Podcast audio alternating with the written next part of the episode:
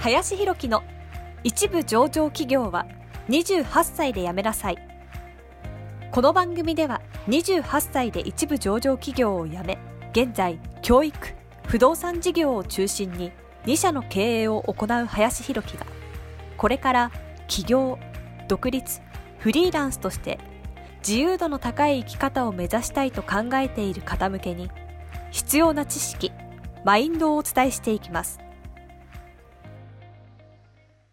こんにちは林です本日はですね空間と体験に価値があるというテーマで話をしていこうかなというふうに思います今ですね、やはりこう、情報というものにですね、あまりこう価値がなくなってきているというところになってきていますと。じゃあどこにですね、こう価値がまですね、感じる人が多いのかというところになったときに、結局のところ僕は思うのは空間と体験、こういったところにですね、付加価値というのが乗ってきていることが多いのかなというふうに思います。まあ、ホテルとかがですね、結構わかりやすいかなというふうに思うんですが、まあ、一泊ね、1万円以下というところもあれば、一泊10万円以上するような場所なんかもありますと。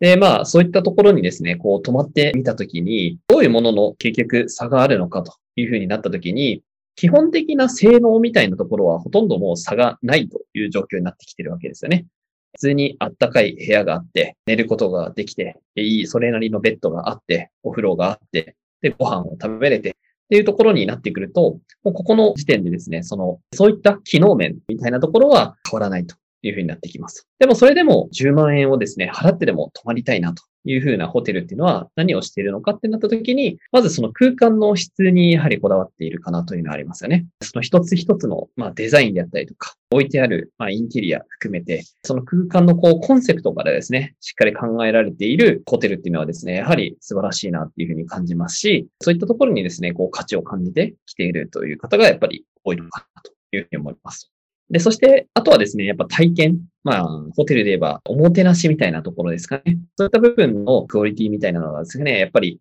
スタッフのですね、対応を含めて高いというふうな状況があるとですね、それだけの価値をこう、やっぱり感じてもらいやすくなるなというふうに思います。だからまあ、演出なんかもそうですよね。ホテルによっては、なんかご飯のない時とかに、まあ一つね、演出があったりとか、まあそうするとね、その体験自体にこう価値をやっぱり感じるかなというところがあります。というところですね。なので、これからですね、もし皆さんがビジネスをしていく上で、まあ自分のね、サービスとかの価値を上げたいとか、単価を上げたいとか、っていうふうに考えたときに、なかなかもう機能面であったりとか、情報っていうところではですね、差別化できなくなってきているので、えだからこそ大事になってくるのは、これからはね、その体験価値みたいなところだったりとか、まあ、空間にね、対しての価値。まあ、こういったところがね、大事になってくるんじゃないのかなというふうに思っています。はい。まあ、ぜひですね、そういったところをまあ意識してね、活かしていってもらえるといいのかなと思います。